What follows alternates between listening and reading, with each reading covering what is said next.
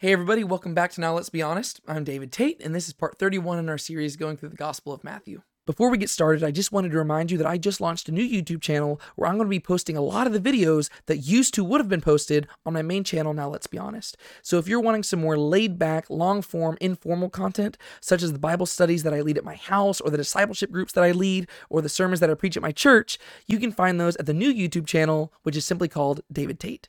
However, for the stuff that you're currently listening to, that should all still be found on my main channel. And so if that's all you're here for, that is A OK let's get back to the thing that you're actually here for.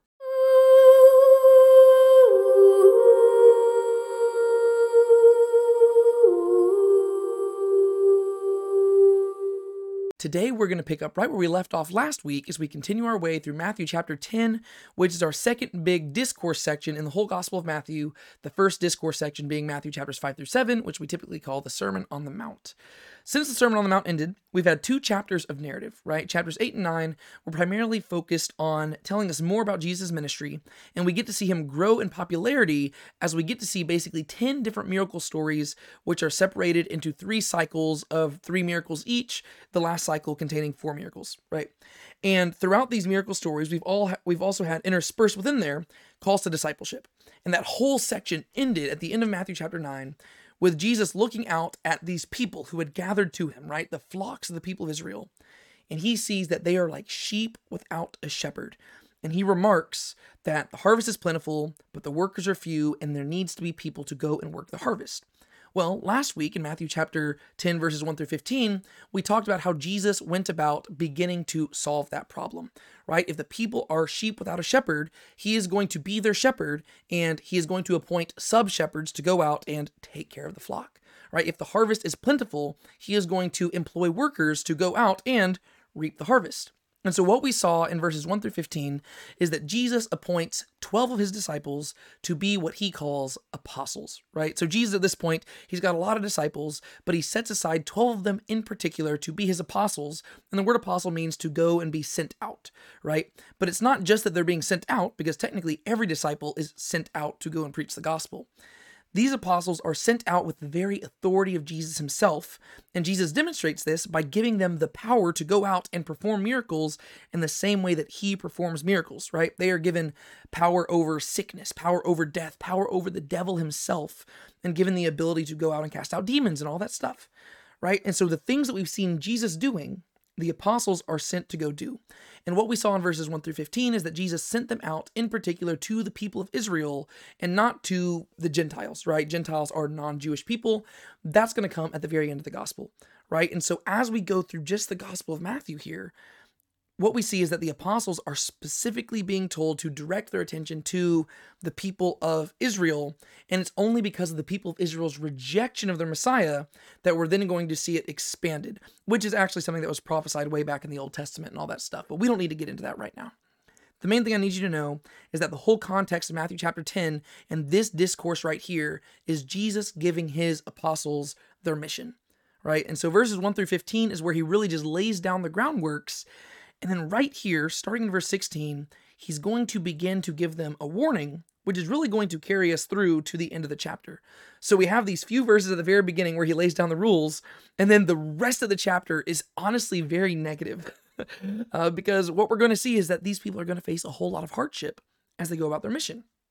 And I think that the best way to set this up is we're going to actually just hop right in and start reading it in just a second.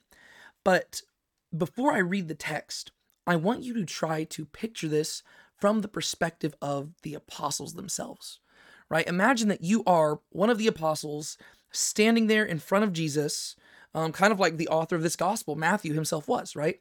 If the tradition is true and the apostle Matthew is the one who penned the gospel of Matthew, then Matthew was one of these 12 apostles who was standing there receiving these instructions from Jesus.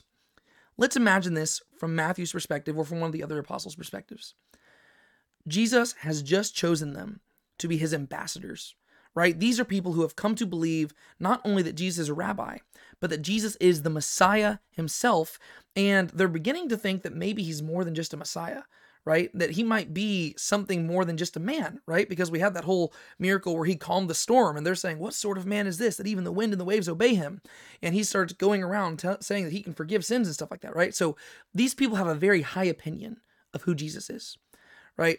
And now, this person who they believe to be a very wise teacher and who they believe to be the Messiah and who they believe to be more than a man, this miracle worker, has called them to be his ambassadors right? They are going to be the 12 people going out to spread the news of this new kingdom, right? Just like Moses sent 12 spies into the promised land to prepare the way for the people to go in. And just like the 12 tribes went in and conquered the new land, so Jesus, the new Joshua, is sending these 12 out into the land of Israel to plant a new Israel and to promise his new kingdom, right? That's what these guys are these 12 apostles have been called to the most exciting thing ever, right? You go back to the Old Testament and it says, Blessed are the feet of those who carry the good news. That's who these apostles are. They are the ones carrying the good news. They have been called to the most amazing task ever. They're probably really excited about this. And so, as you hear it from their perspective, you can imagine that they are getting so excited, right? They have been hand selected by the Father and by Jesus to go out and preach the gospel that has been foretold by for hundreds of years. Right? That's really exciting news. And not only have they been hand chosen for this task, but they have given the they've been given the power and the authority to do things to authenticate their message. These are people who have just been told that they are going to have the power over sickness, the power over death, the power over the devil himself.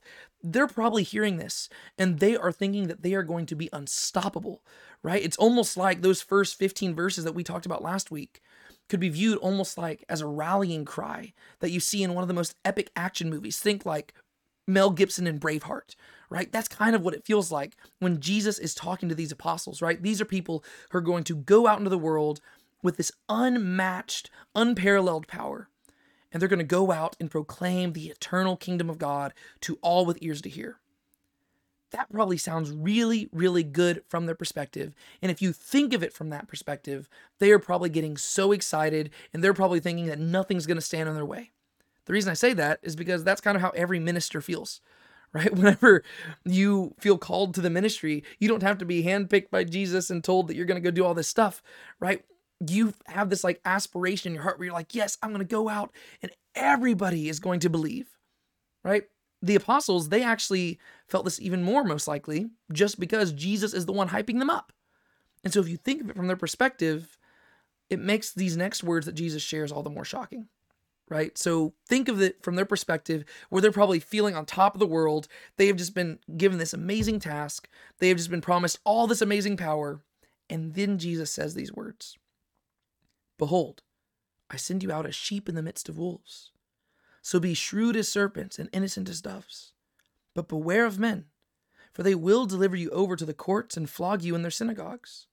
And you will even be brought before governors and kings for my sake, as a testimony to them and to the Gentiles.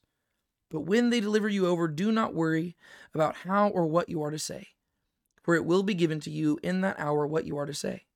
For it is not you who speak, but the Spirit of your Father who speaks in you. And brother will betray brother to death and a father his child. And children will rise up against parents and cause them to be put to death. And you will be hated by all because of my name. But it is the one who has endured to the end who will be saved. But whenever they persecute you in this city, flee to the next. For truly I say to you, you will not finish going through the cities of Israel until the Son of Man comes. All right, we'll stop there.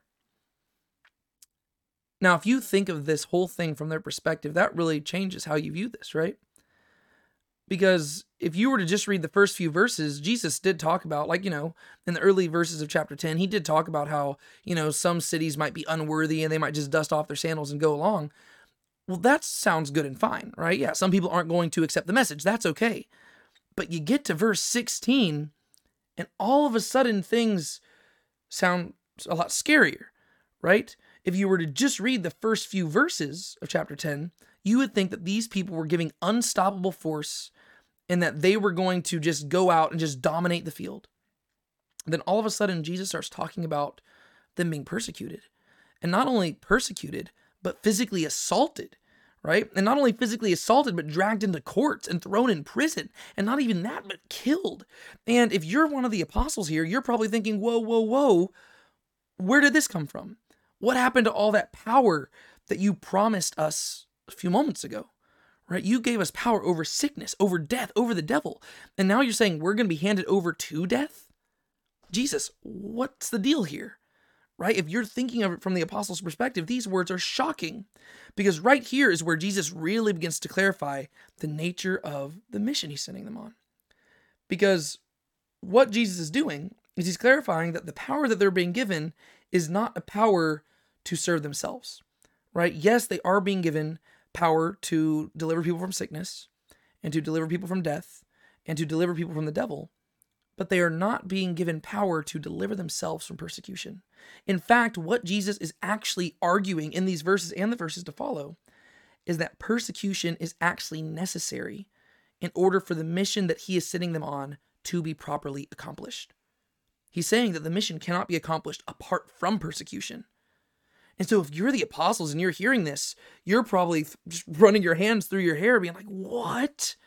What do you mean that we're going to be persecuted. This this radically changes things.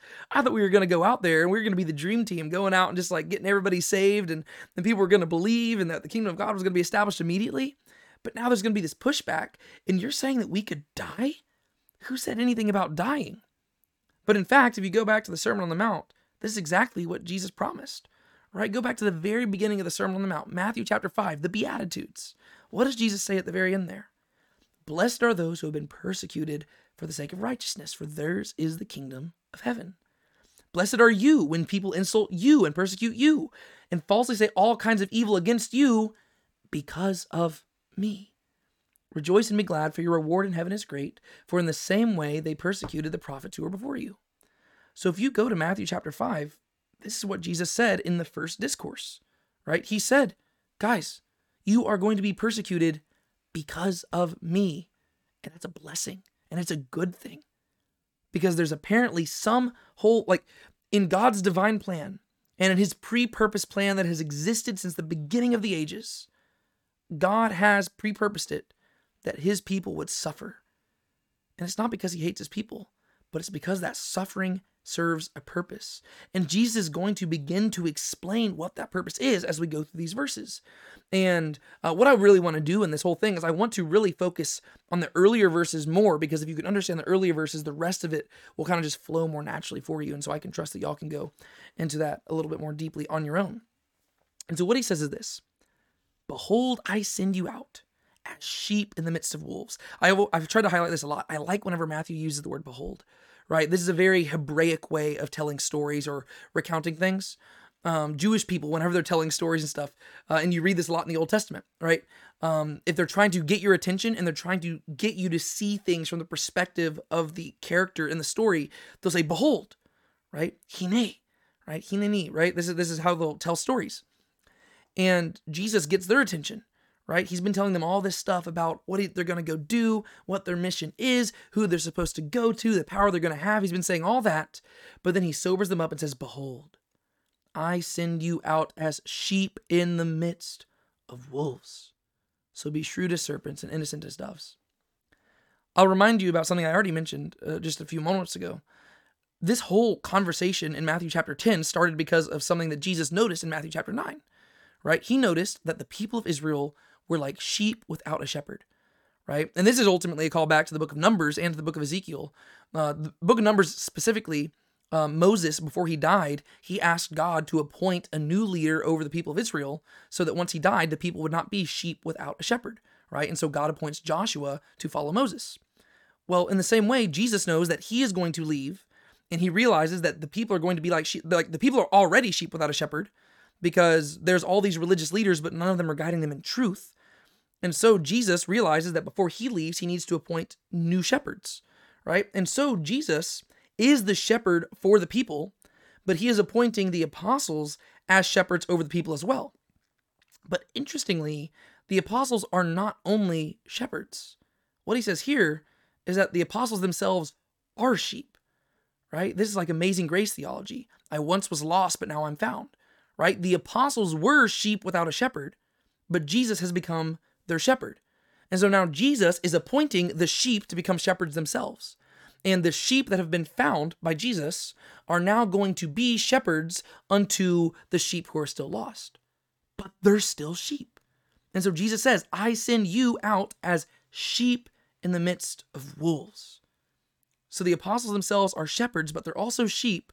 And Jesus is sending them out into an Israel that is full of wolves and full of predators who are going to view them as prey and who want nothing more than to devour the sheep right? He is going to send them out. And whenever he's talking about wolves here, he probably chiefly has in mind the religious leaders who are leading the people astray, right? Because if you go back to Matthew chapter 7, once again, the Sermon on the Mount, this is what he talks about whenever he's talking about false prophets and false teachers, right? He says, Beware false prophets who come to you in sheep's clothing, but inwardly are ravenous wolves, right? So just a few chapters earlier, Jesus used the same imagery.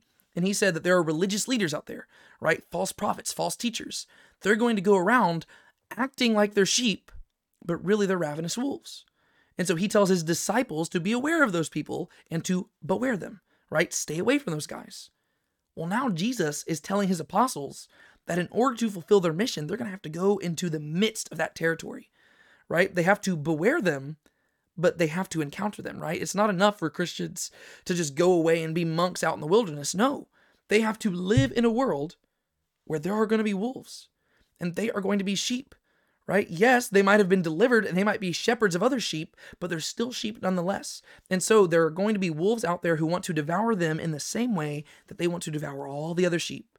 And so Jesus warns them that this is going to be the reality. And as you read through this, he's going to talk about how the Jewish leaders are going to bring them into the synagogues, right? And they're going to afflict them there. And whenever that doesn't work, and whenever the Christians don't buckle at that pressure, they're going to take them out of the synagogues and they're going to hand them over to the Gentiles. First off, we're actually going to see this happen to Jesus himself in this gospel, right? So by the end of this gospel, the Jews are going to take Jesus and they're going to afflict him in their synagogues. And then, whenever that doesn't work, they're going to put him on trial. And whenever that doesn't work, they're going to hand him over to the Romans. And then Jesus is going to be killed by the Gentiles, right? Because of the hand of the Jews, right? So Jesus' crucifixion, and Jesus is going to talk about this in a few verses as well, once we get onto verses 24 and onwards. Jesus' whole passion story, right? The story of his sufferings, right? The death and resurrection of Jesus and stuff. That also is going to be a foretaste of what these guys are going to go through, right? They're going to face opposition by the Jewish people. And from that opposition by the Jewish people, they're going to be handed over to the um the Gentile leaders and stuff as well, right? So that's really what Jesus is getting at here, and this is what he's sending them into, right? Jesus is not he's telling them to not be surprised when they face persecution right? Because whenever Jesus is sending them on the mission, he expects them to suffer. Notice that, right? Jesus loves these people, yet he is sending them out on a mission where he fully expects them to suffer and even to die. Many people are uncomfortable with that sort of theology, but that is what is being communicated here, right? Jesus is not giving them like, okay, every, like he's giving them all this power, but all the power he is giving them is not a power that makes their life cozy and comfortable and nice and clean. He is giving them this power to authenticate his message and to give him glory so they can go out and suffer, and he fully expects them to suffer for his sake. If, you, if, that, if that like shakes up your theology about God, then you need to come to terms with that because that is going to shape the rest of the New Testament's theology about God as well. Right? God has no problem sending his people out to suffer, and that doesn't mean he doesn't love them. Right? He does love them, but the suffering serves a purpose. And so, uh, what we're going to see is that just as the wolves have devoured the sheep of Israel, right? Um, so, so just as the false prophets and the false teachers, and just as the Pharisees and the Sadducees and all those guys, just as they have devoured the sheep of Israel, so too the apostles are called to join the sheep in their suffering, right? So they are shepherds, but you lead by example, right? And so just as they are shepherds guiding the sheep, well, they are themselves sheep. And so, if the people of Israel are suffering under the hand of these false prophets and under these wolves, well, the Christians and the apostles specifically here, they're not called to live differently, right? No, they are called to identify with the sheep and they are called to be oppressed with the sheep, very much kind of like David whenever he was on the run from King Saul, right? David was rejected by King Saul. He went on the run. He became lowly and outcast and downtrodden and afflicted. And as a result of his faithfulness to God amidst his suffering, what ended up happening? All the downland, all the downtrodden and lowly and afflicted flocked to David. And he began to basically forge a pocket Israel within Israel, even whenever King Saul was still king. That's kind of what the apostles are being called to do here as well, right? They are called to suffer with the fellow sheep so that their suffering will be a testimony to the sheep of the genuineness of their faith, and their suffering will condemn the wolves and identify the wolves for who they are. Right? That's the purpose of this whole suffering thing. And so, whenever you um, really just read through the rest of this gospel and go into the book of Acts, this is the mindset you're going to have, right? Suffering serves a purpose. The suffering serves the purpose of highlighting the genuineness of the faith of the people suffering, but it also serves to highlight the hypocrisy of the leaders who are afflicting the suffering. And this suffering is going to be used to draw the other lost sheep into the fold, right? Because the lost sheep who are genuinely seeking the kingdom, they're going to see the apostles in their suffering. And rather than that turning them away, it's going to draw them near. There are some people who are going to see the suffering and they're going to turn away, but that's because they love the things of the world more than the things of God. And if that's the case, then God's not going to force them to come into his kingdom, right? That's the beauty of this whole thing, right? By seeing the apostles in their suffering, it is testing people to see whether or not they really want to take part in the kingdom of God or whether or not they just want God because of the things that he has to offer. Right. And so that's really the beauty of this whole suffering thing. And if you understand that, you'll understand the rest of this passage. That's why I'm lingering so much on these first few verses here. So he says, Behold, I send you out as a sheep, as sheep in the midst of wolves. Right? So that is what he's sending them out into. He knows he is sending them out to go and suffer. And so he tells them how they're supposed to conduct themselves amidst their sufferings. He says, What you need to do is you need to be as shrewd as serpents and innocent as doves. So there's two sides to this. And just to explain the shrewd as serpents thing, um, I, I, could spend a long time talking about this because I think it's really cool. Some translations will say crafty, and this is definitely uh, an allusion back to Genesis chapter 3, which might shock some people because if you go back to Genesis chapter 3, uh, it says, Now the serpent was the shrewdest or the craftiest of all the creatures that God had created in the garden. And if you know anything about the Bible, Genesis chapter 3, when it's talking about the serpent, it is talking about the devil. And so now Jesus is ironically telling the disciples to be devil like. Well, that's not quite what he's getting at, but this is definitely an allusion back to that story. And I could spend a long time talking about this, but instead, I'm going to quote somebody much smarter than myself, somebody who I've quoted almost weekly um, during this whole um, series. And I want to share with you what Peter Leithart says about this phrase, because I think that he just hits the nail on the head. This is what he says in regards to being shrewd as serpents. Starting at the quote Is Jesus encouraging his disciples to use deception to protect themselves? In part, the answer is yes. Deception is a tactic of war, and the apostles were at war. When the disciples leave a town where they've been persecuted, they don't leave a forwarding address. They slip out and go somewhere else. Sometimes they might even wear a disguise. Behind these tactics of deception is an eye for eye justice. The serpent deceived Eve, and as a result, Adam and Eve were cast from the garden. It's just that Satan, the deceived, uh, sorry, it's just that Satan, the deceiver, be deceived. We deceive Satan and satanic oppressors as a strategy of protection, but also as an act of justice um, and retribution against Satan. Furthermore, he adds this reptiles are shrewd in their ability to slip into places designed to keep them out. This is the wisdom of Jesus' serpentine disciples. Persecutors lay hands on believers, drag them before kings and governors, and magically, Christians have slipped into kings' palaces, ready to speak a word inspired by the Spirit. Through persecution, the mission to Israel will become a mission to the Gentiles. Without persecution, Jesus' disciples would never gain access to Gentile rulers. Right? And so there's really two components here, and that, that's the end of the quote. There's really two components here that Leithart's trying to highlight, and I think both of them are fantastic points right? So, yes, Jesus is drawing a comparison, first and foremost, to the disciples and the serpent. But he's not saying that they should be devil like in the sense of they should pursue the ways of the devil. He's pointing out that they should take the tactics of the devil and they should fight fire with fire, right? This is eye for eye justice. If the devil is going to use deception to bring about evil, well, then they should use deception to bring about good.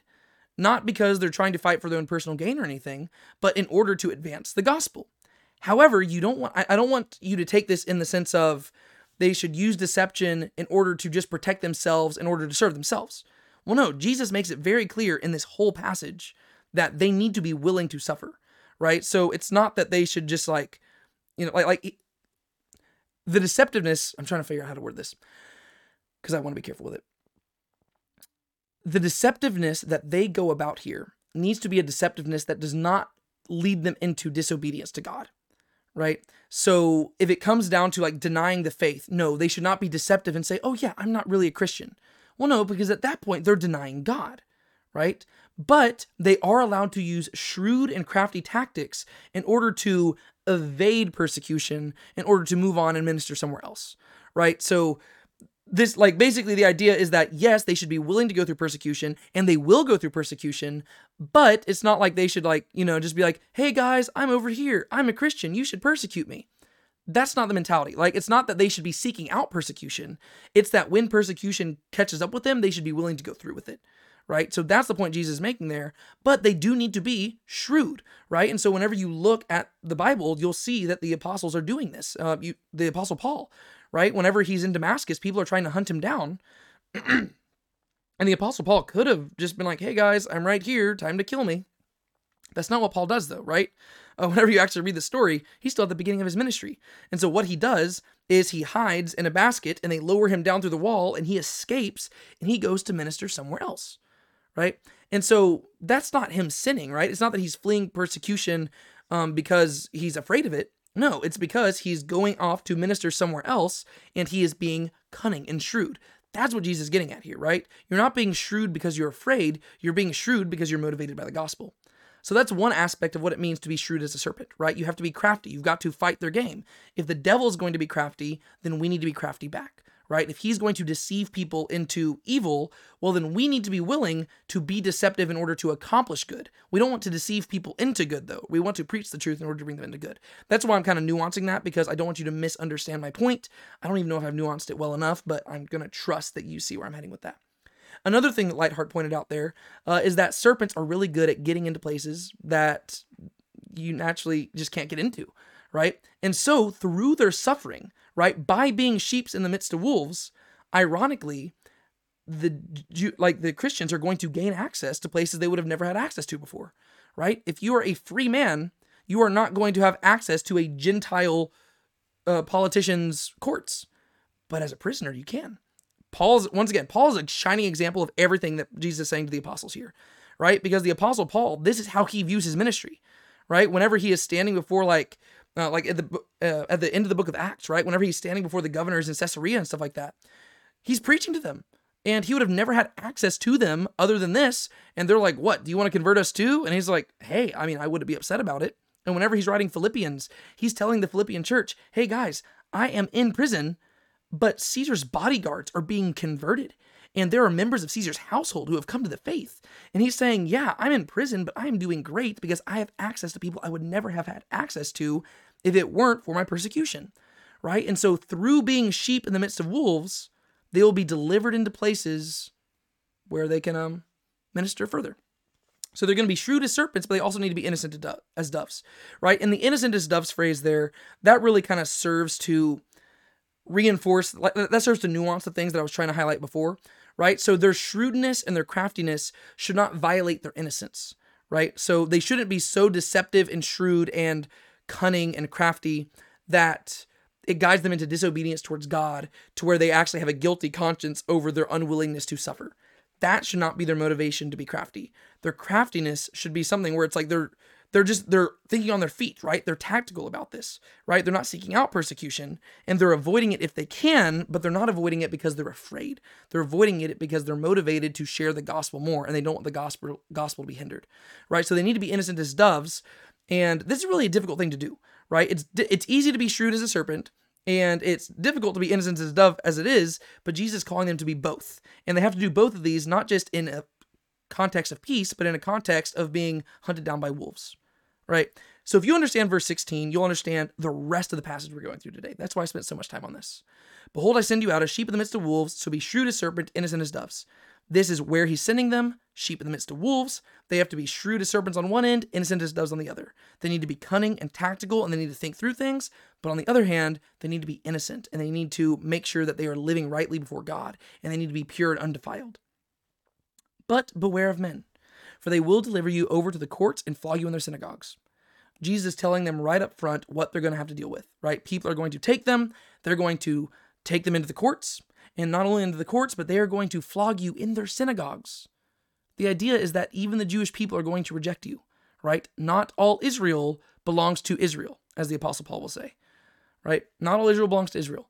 And so they will go to the synagogues and they will be flogged there, right? This is kind of crazy if you think about this from um, a first century Jewish perspective, because if you're being flogged in the synagogue, this isn't just like being reprimanded, right? You are being excommunicated from society, right? If you're being flogged in the synagogue, this means that your reputation now is as somebody who is opposed to the societal norm. And you're going to be kicked out of the synagogue, right? And that reputation is going to spread. Your family is going to hear about this, right? And it's going to affect how everybody views you, how everybody views your family. It's going to affect your reputation. It's going to affect how you can interact with people. This is some crazy stuff. And if you're the disciples hearing this, the apostles, you're shocked and you will even be brought before governors and kings for my sake. Right? So you still do have this idea that there is going to be success through persecution because you see that it's advancing, right? Courts, synagogues, governors, kings. So where they're being brought before is expanding because they're going to be successful, but the success comes through their willingness to suffer. And notice why they're going to be doing this. They're going to be going before them as a testimony to them and to the Gentiles. So they are ministering to the people of Israel, but through their ministry to the people of Israel and through the rejection by the hands of Israel, they're going to be delivered over to the Gentiles. And through their ministry to Israel, they're going to end up testifying to the Gentiles, anyways. That's the beauty of this, right? So this this is one of the most profound things that you're going to notice if you read throughout the entire Bible. Um, this is what the Apostle Paul likes to call the mystery of the gospel. Is the fact that God was primarily focused on Israel throughout the whole scriptures but he always had an eye on the Gentiles, right? And everything he was doing through Israel was in order to bring the Gentiles to him, right? That's what Jesus is communicating right here. Their mission is to Israel, but through their ministry to Israel, naturally their ministry is going to expand to the Gentiles because as they're being brought before these people, the Gentiles are hearing the gospel too. But when they deliver you over, do not worry about how or what you are to say, for it will be given to you in what hour, in that hour, what you are to say. For it is not you who speak, but the Spirit of your Father who speaks in you. So Jesus comforts the apostles by telling them, guys, I don't want you to be anxious about this. I don't want you to be stressed. You'll notice that a lot of the teachings that he says in Matthew chapter 10 call back to the Sermon on the Mount, right? There's no need to be anxious about this stuff, right? Your heavenly Father sees you. He's going to take care of you. I don't want you to freak out about this. I don't want you to think that you need to deliver the perfect sermon. The Spirit will take care of it. Your job needs to simply be to endure, to persist, to persevere, right? Your job is to not back down. And if you can find yourself in that position where you are standing on court, the Spirit of God will provide you with the words that you need, right? Your focus needs to be to be faithful. If you're focusing too much on the words, you're going to end up cracking somewhere along the way. Your job is to be faithful and to be sheep, as, sheep in the midst of wolves, shrewd as serpents, innocent as doves. That's what he's communicating. But then notice that it advances even more. Not only will their fellow Jewish countrymen turn against them, but their own families will turn against them. And brother will betray brother to death, and a father his child. A father his child, guys. That's that's bad. and children will rise up against parents and cause them to be put to death. You'll have to understand once again the context here, right? Jewish society was a fam- familial society, right? And so, what he is saying is that as you're going about serving me, you're going to have to choose who you want to serve me or your family. Because as you're being persecuted, inherently, like I already kind of talked about this, it's not just going to affect your reputation, it is going to affect your family's reputation too. Um, this is vastly different than our current culture, right? Uh, nowadays, over here in America, uh, if we have people like if we have people in our family who have different religious views, we just try to avoid talking about religion at the dinner table during holidays. That's not how it worked in Israel, right? In Israel, your religious views established everything, right? And you could not function as an Israelite in any societal normal standard if you were excommunicated from the synagogue, right? This was it was the fabric of life, of daily life, right? And so, if you were being rejected by all these people, that would not only affect you, it would affect the rest of your family. And it would force your family to also make a choice. So, by choosing to follow Jesus as an Israelite, right? And as a Jewish person choosing to deny yourself and be a follower of Jesus, by doing that, you are not only forcing yourself to make a decision, you're forcing your family to make a decision too. Because now everybody's going to be asking them, what do you think about your son, your daughter, your brother, your sister? What do you think about them for following Jesus of Nazareth? And now that family has to decide whether or not they're going to support you and take your side, in which case they will be rejected by everybody else, or they've got to decide whether they're going to disown you and hand you over to the synagogue leaders as well and to the Gentiles. And Jesus says, guys, I'm not going to lie to you. A lot of your family members will betray you. You might think that they love you, but the reason they love you is because you align with them. And the moment they see that you have chosen me over them, they're going to hand you over to death. Brother will betray brother.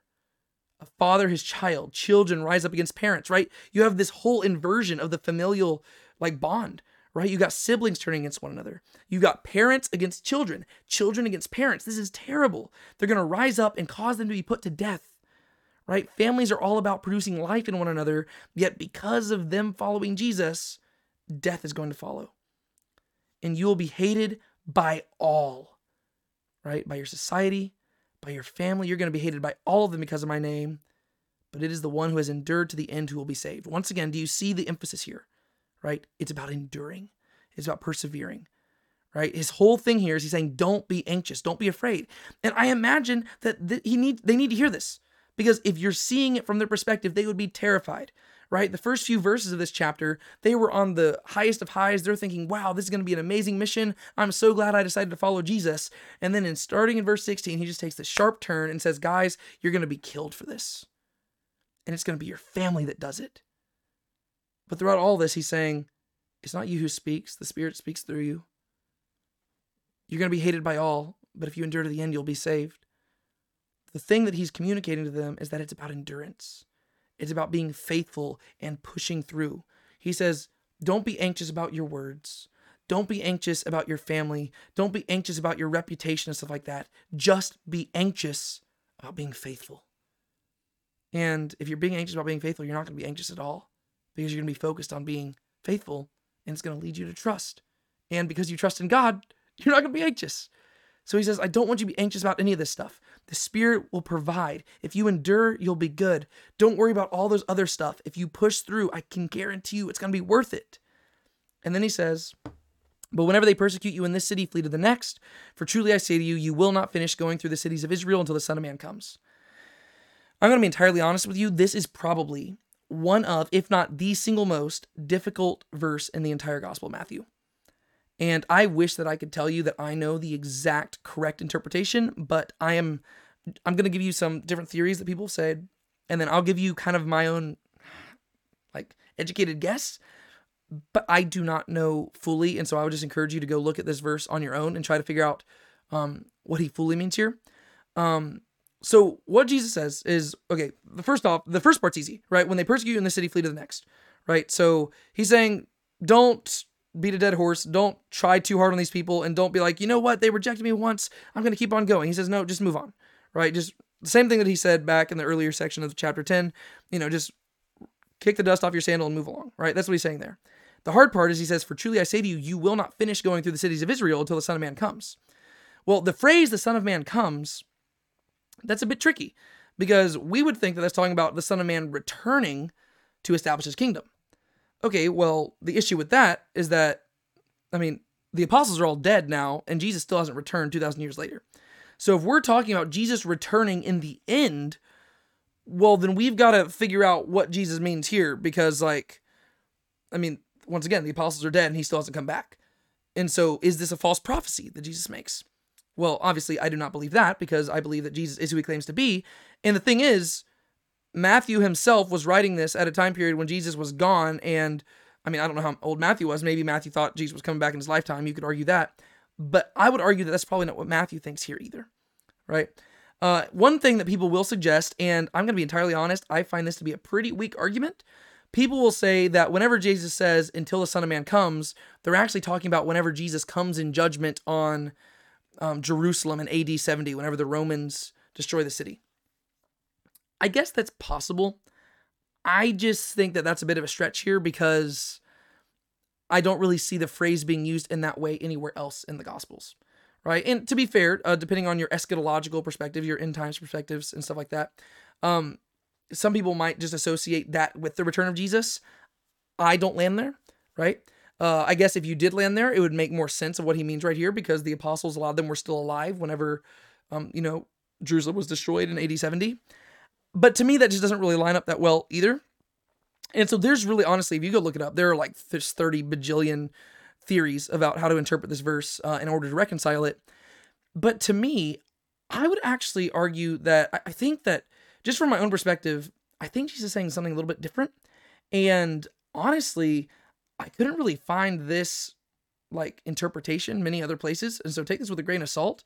But the way that I would read this most naturally to me is that what Jesus is really um, telling them, and what I'm going to do is kind of paraphrase him here, is I think what he's really trying to say to him, them is that there will always be more work to be done. Right? I think that's really what he's communicating to them. Basically, because because this is all in the context of suffering, right? And he just told them, whenever they persecute you in this city, flee to the next. And I think that by telling them to flee to the next city, the question that they might ask in response to this is like, well, Jesus, if we just flee to the next city, we'll run out of work, right? Because what if every city rejects us? Are we going to run out of work? And I think what he's telling them is that there's always going to be more work to be done, right? So if they think that the time of suffering has come to an end because they've been rejected by all the cities or because all the cities have accepted them, and they're like, okay, well, the time of suffering's come to an end. It's time to sit back on a beach. It's time to relax. It's time to drink some pina coladas and just wait until the return of the Son of Man. I think that what Jesus is telling them is that they've misunderstood the mission, right? I think what he's really trying to communicate to them is that the nature of the mission he is currently giving them is a mission that is going to take them so long that it will not be completed until he comes back, right? There's also the added confusion of the fact that at this point in the story, I don't think that they're aware that he's going to leave. And the reason I say that is because if you go to the book of Acts, chapter 1, literally moments before his ascension, they are still confused about the fact that Jesus is leaving right? And so I think that the phrase is, um, it, it's, what's the word I'm going for? Um, not not subtle enough. It's ambiguous. Yeah. Um, the, the phrase is ambiguous enough to where I think it is supposed to be hard to define. To where I think I think that Jesus is being intentionally vague here, but I think what he's ultimately communicating is that this mission he's sending them on is not going to be an easy mission to complete, right? They're going to go on this mission to the people of Israel, and yes, they're going to be rejected, but because of the rejection they're going to face, it's going to be a mission that takes them so long that it will be one that will keep going on into, into perpetuity until Jesus comes back, right? In which case, I think that you might be able to reconcile that with how it's still going on to this day. Because what we're going to see in the book of Acts is that eventually through their ministry to Israel, the apostles are going to be rejected, which then leads them to the Gentiles. But even whenever they're ministering to the Gentiles, they still have their eyes looking back at Israel. Like if you go uh, to Romans chapters 9 through 11, this is what the apostle Paul says. He is an apostle to the Gentiles for the sake of the Jews, right? And so he is ministering to the Jewish uh, to the Gentile people, but he's doing it in order to provoke the Jewish people to jealousy right? This is a Deuteronomy 32 worldview where God says he's going to take the gospel to the Gentiles in order to provoke the Jewish people to jealousy. And so, even to this day, the mission to Israel is still ongoing because Israel has not yet been saved, right? And so, what was going on with the apostles right here, starting in chapter 10, is a mission that is still ongoing even to this day, and it will not be fulfilled until the Lamb of God stands on the Mount of Olives with the 144,000 Jews standing behind him that we read about in Revelation right? And so that's when the mission to the people of Israel will be completed. And even in this like intermediate ministry to the Gentiles, that's still part of the overall mission, right? And so I like from my perspective, it seemed like verse 23 is really him just saying, if you think that you're going to run out of work, trust me. I know that Israel's a small place. It's going to take a while to finish this mission, whether it's going to be 10 years, 20 years, or 2,000 years, right? I think that's kind of what Jesus is getting at. But once again, that's just kind of me just giving you my own interpretation. I really couldn't find a lot of people landing there, but I wanted to throw that out there, and y'all can kind of just look into that a little bit more on your own. Um, fortunately for us, the rest of this passage is a lot easier to interpret. This is what Jesus says A disciple is not above his teacher, nor a slave above his master. It is enough for the disciple that he become like his teacher, and the slave like his master. If they have called the head of the house Beelzebul, how much more the members of his household? All right, uh, so uh, what Jesus tells them here is something we've already kind of talked about, is that the disciples shouldn't think that they're going to receive any better reception than their teacher, right? This is really the whole issue that Timothy is facing in Second Timothy, right? Paul writes to him And Paul says, Hey, Timothy, you're going to need to endure through suffering and you need to be prepared to suffer and you need to do the work of an evangelist and fulfill your ministry, even though it's looking really bad. And if you know the context of Second Timothy, you'll realize that Paul is in prison and he's about to die. And so for Timothy, who is a disciple of Paul, he's thinking, well, crud, if Paul is in prison and about to die, what are they going to do to me? And that's because Timothy knows that a disciple is not above his teacher, right? And if Paul taught Timothy everything he knows and Paul ended up in prison, well, it's very likely that Timothy will end up in prison as well. That's what Jesus is telling the apostles here, right? A disciple is not above his teacher, nor a slave above his master, right? If they treated me with contempt, they're going to treat you with contempt as well. There is a foreboding element to these verses because at this point in the gospel, I just want you to notice that Jesus' persecution has overall been pretty mild, right? We've seen a little bit of pushback in chapters 8 and 9, but overall, we haven't seen a whole lot of pushback yet in the story. So I think what Matthew's ultimately getting at here, uh, and I think the reason he shares this right here is first off, chronologically speaking, this is where it fits, but also I think that Matthew shares it at this point so that as we read forward throughout the rest of the gospel, every hardship that Jesus endures is meant to serve as a foretaste for what the apostles can also endure.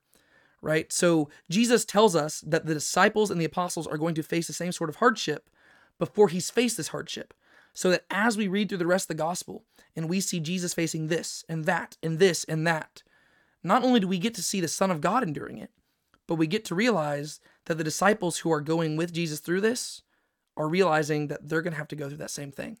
So that whenever Jesus is carrying his cross to Calvary and he dies there, the apostles are realizing we're going to have to do the same thing, right? Whenever he is being flogged, whenever he has the crown of thorns put on his head, whenever all these things are happening to him, whenever he's being kicked out of his hometown.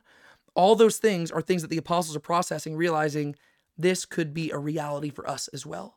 Whenever his brothers reject him and they kick him out, all that stuff, the apostles are reading that and realizing the disciple's not above his teacher, nor the slave his master. It's enough for the disciple that he become like his teacher and the slave like his master, right? The whole goal of a disciple is to be like the teacher. And so you can't want the good things that the teacher receives and not the bad things as well. Yes, you will get the power and the wisdom, but you'll also get the persecution and the suffering, right? It, it's a whole, like, you have to get all of it. You can't just get some of it, right? The whole goal of a disciple is to mimic and become like your teacher and your rabbi. So he says that's what's going to happen. If they have called the head of the house Beelzebul, how much more the members of his household, right? If they think that I am Beelzebul, well, they're going to think that all of you are descendants of Beelzebul. But the way that Jesus frames this whole thing is not that persecution is a bad thing, right? So, yes, it is bad that these people are responding this way, but Jesus, at no point does he suggest that they should avoid persecution or that persecution itself is bad. He just says persecution is to be expected. And in fact, it seems like by the way he's talking about it, that it is necessary. Because ultimately, what persecution is, is it's an opportunity to witness in, sev- in different ways, right? And through this witness, they are demonstrating that this suffering is essential in order to accomplish the mission because they're following in the footsteps of their shepherd, right? That's what a shepherd does. A shepherd guides the sheep. And so if the shepherd goes through suffering, guess what the sheep have to do? They have to follow through the suffering as well. If the shepherd goes through the valley of the shadow of death, well, that's where the sheep have to go as well, right? There might be other sheep who are lost who decide not to go through that valley. But if you're wanting to follow the shepherd, you better go through that valley too, right? And so if the teacher suffers, then the disciples should suffer as well. Therefore, do not fear them, he says, for there is nothing concealed that will not be revealed, and hidden that will not be known. What I tell you in darkness, speak in the light, and what you hear whispered in your ear, proclaim upon the housetops.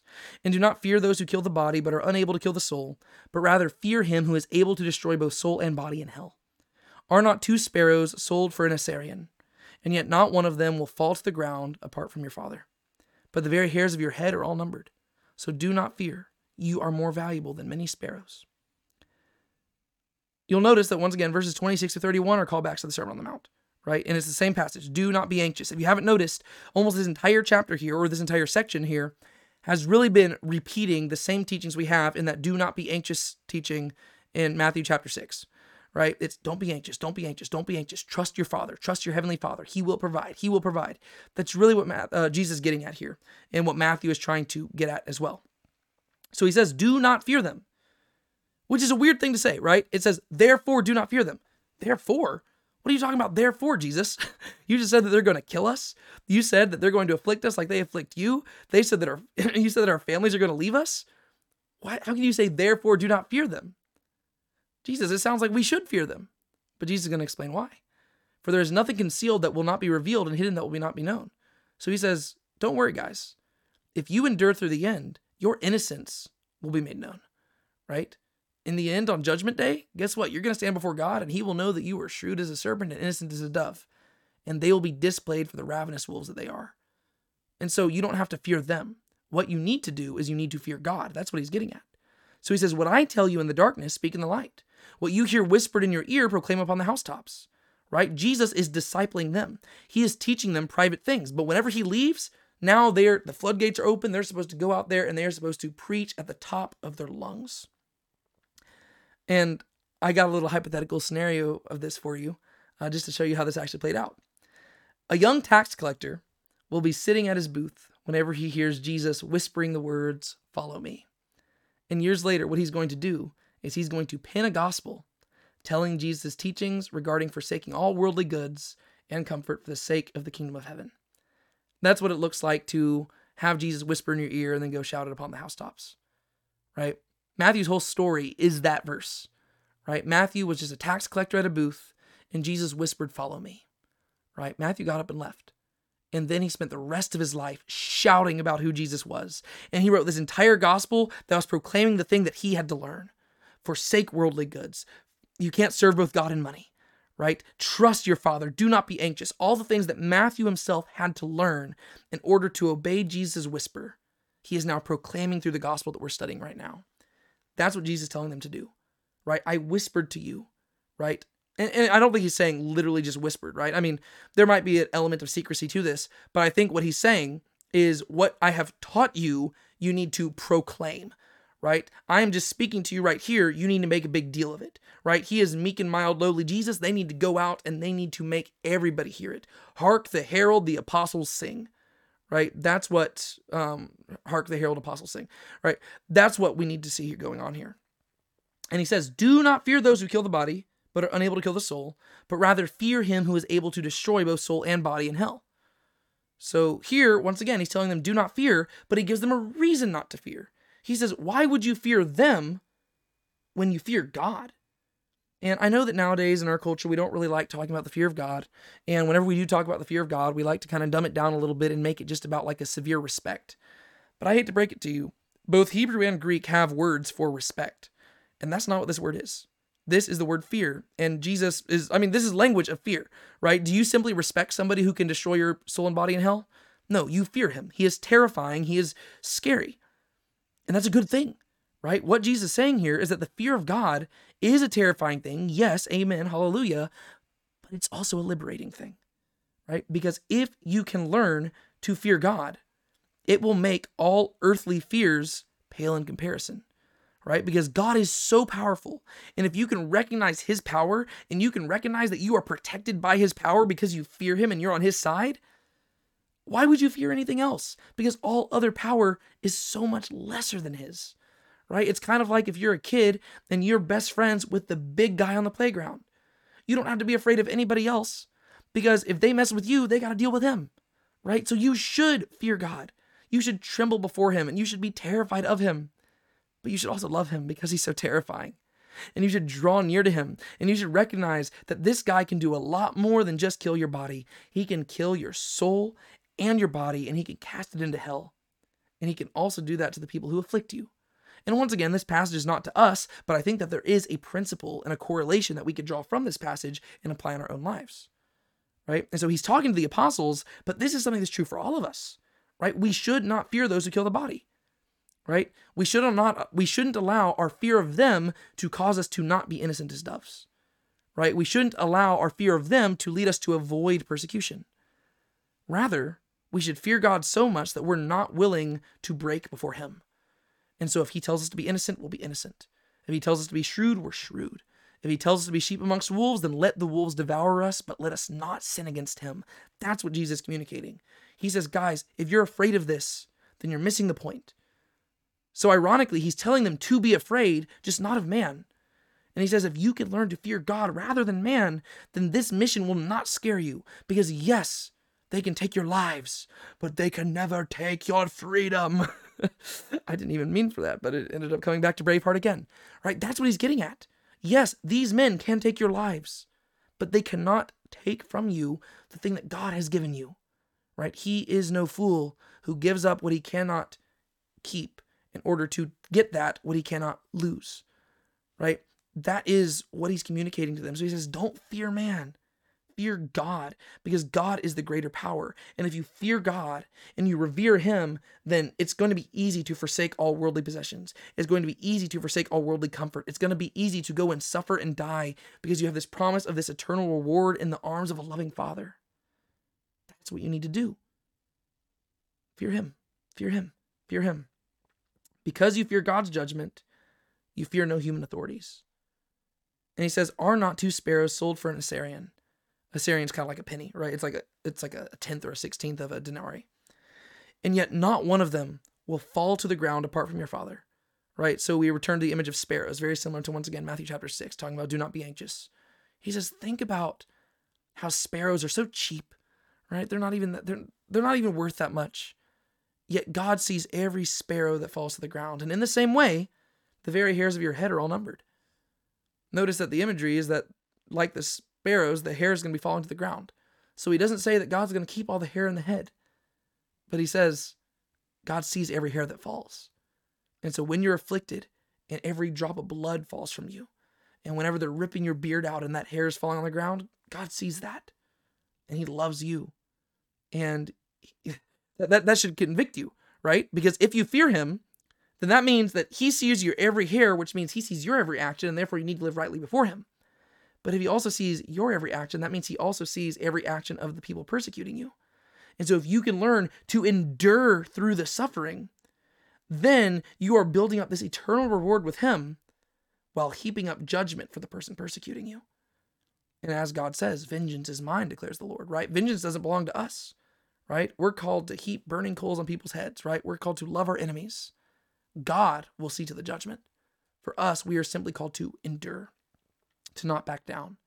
And the only way you back down is if you fear man and if you fear for your life more than you fear God. And he says, don't do that. Fear God. So do not fear. You are more valuable than many sparrows. God cares more about the hair on your head than he cares about a sparrow. And so if he sees the sparrows falling to the ground. He sees your hair falling to the ground, and he sees the blood of drops falling to the ground. And whenever your life is taken from you, God sees that. But whenever you don't let your life be taken from you, God sees that as well.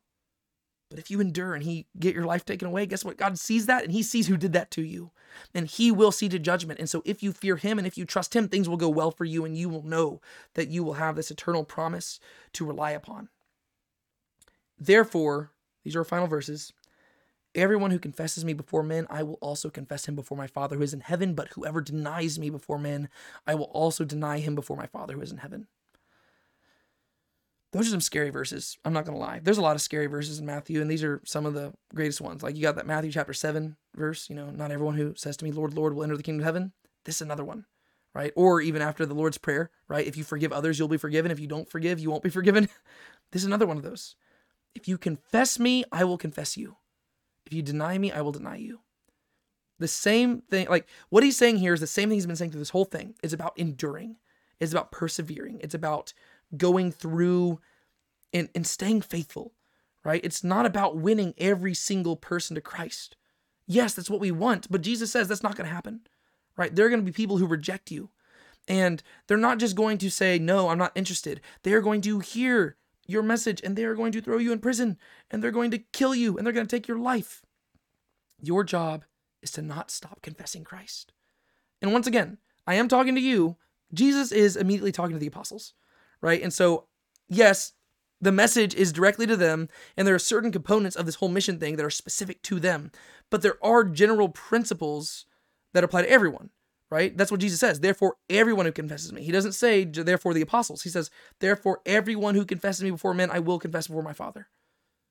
The point is that we need to endure, right? And no matter what comes your way, yes, you should be as shrewd as a serpent, and you shouldn't be just chasing after persecution. But when the persecution comes, you need to be innocent as a dove. And if somebody charges you, you need to confess Christ. Because if you deny him, he will say, Depart from me, I never knew you. It doesn't matter if you called him Lord, Lord a time or two. It doesn't matter if you prayed some magic prayer. I hate to break it to you, that prayer did not have magic in it. You're called to confess him and to not deny him. And this is a very sobering thing that we need to reflect on. And I want to close us out with another quote from Mr. Peter Leithart. He says this What can stop this kind of mission? Arrest and trial? Hardly. That expands the mission to new territory. Execution? Not even that will help, because as Jesus says, the disciples are not to fear the ones who can kill the body but cannot kill the soul.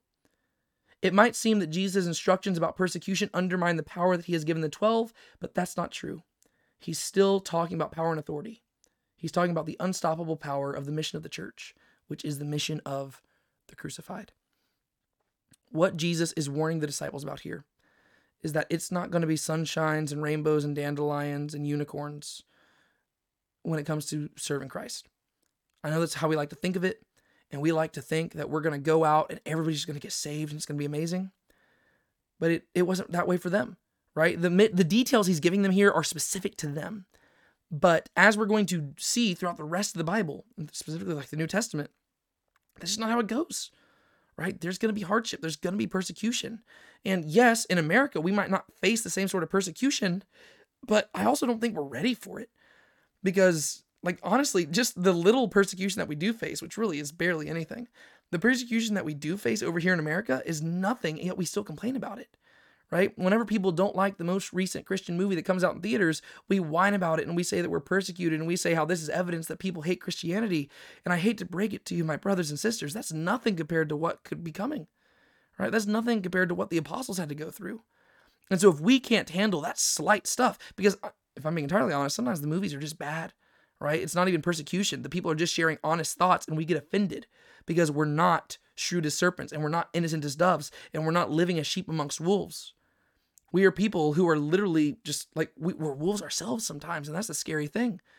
As Christians, we cannot allow ourselves to become wolves. We have to be sheep, right? And that means that when persecution comes, we can't complain about it. And we can't say, oh no, poor pitiful us, right? Right now in America, we have freedom of religion. Guess what? That is not a God given right. That is not something that we are entitled to. If that were taken away, we should not complain about it as Christians. We should say, Glory be to God. Thank you for the time of freedom that we had. Now, God, give us the strength to endure hardship. Right? And so I think that there's a lot we could learn from what he's saying here because we just have to understand the heart behind it. Yes, what he's saying is true to the apostles, but there are principles behind this that are true for all of us. And we need to be willing to endure.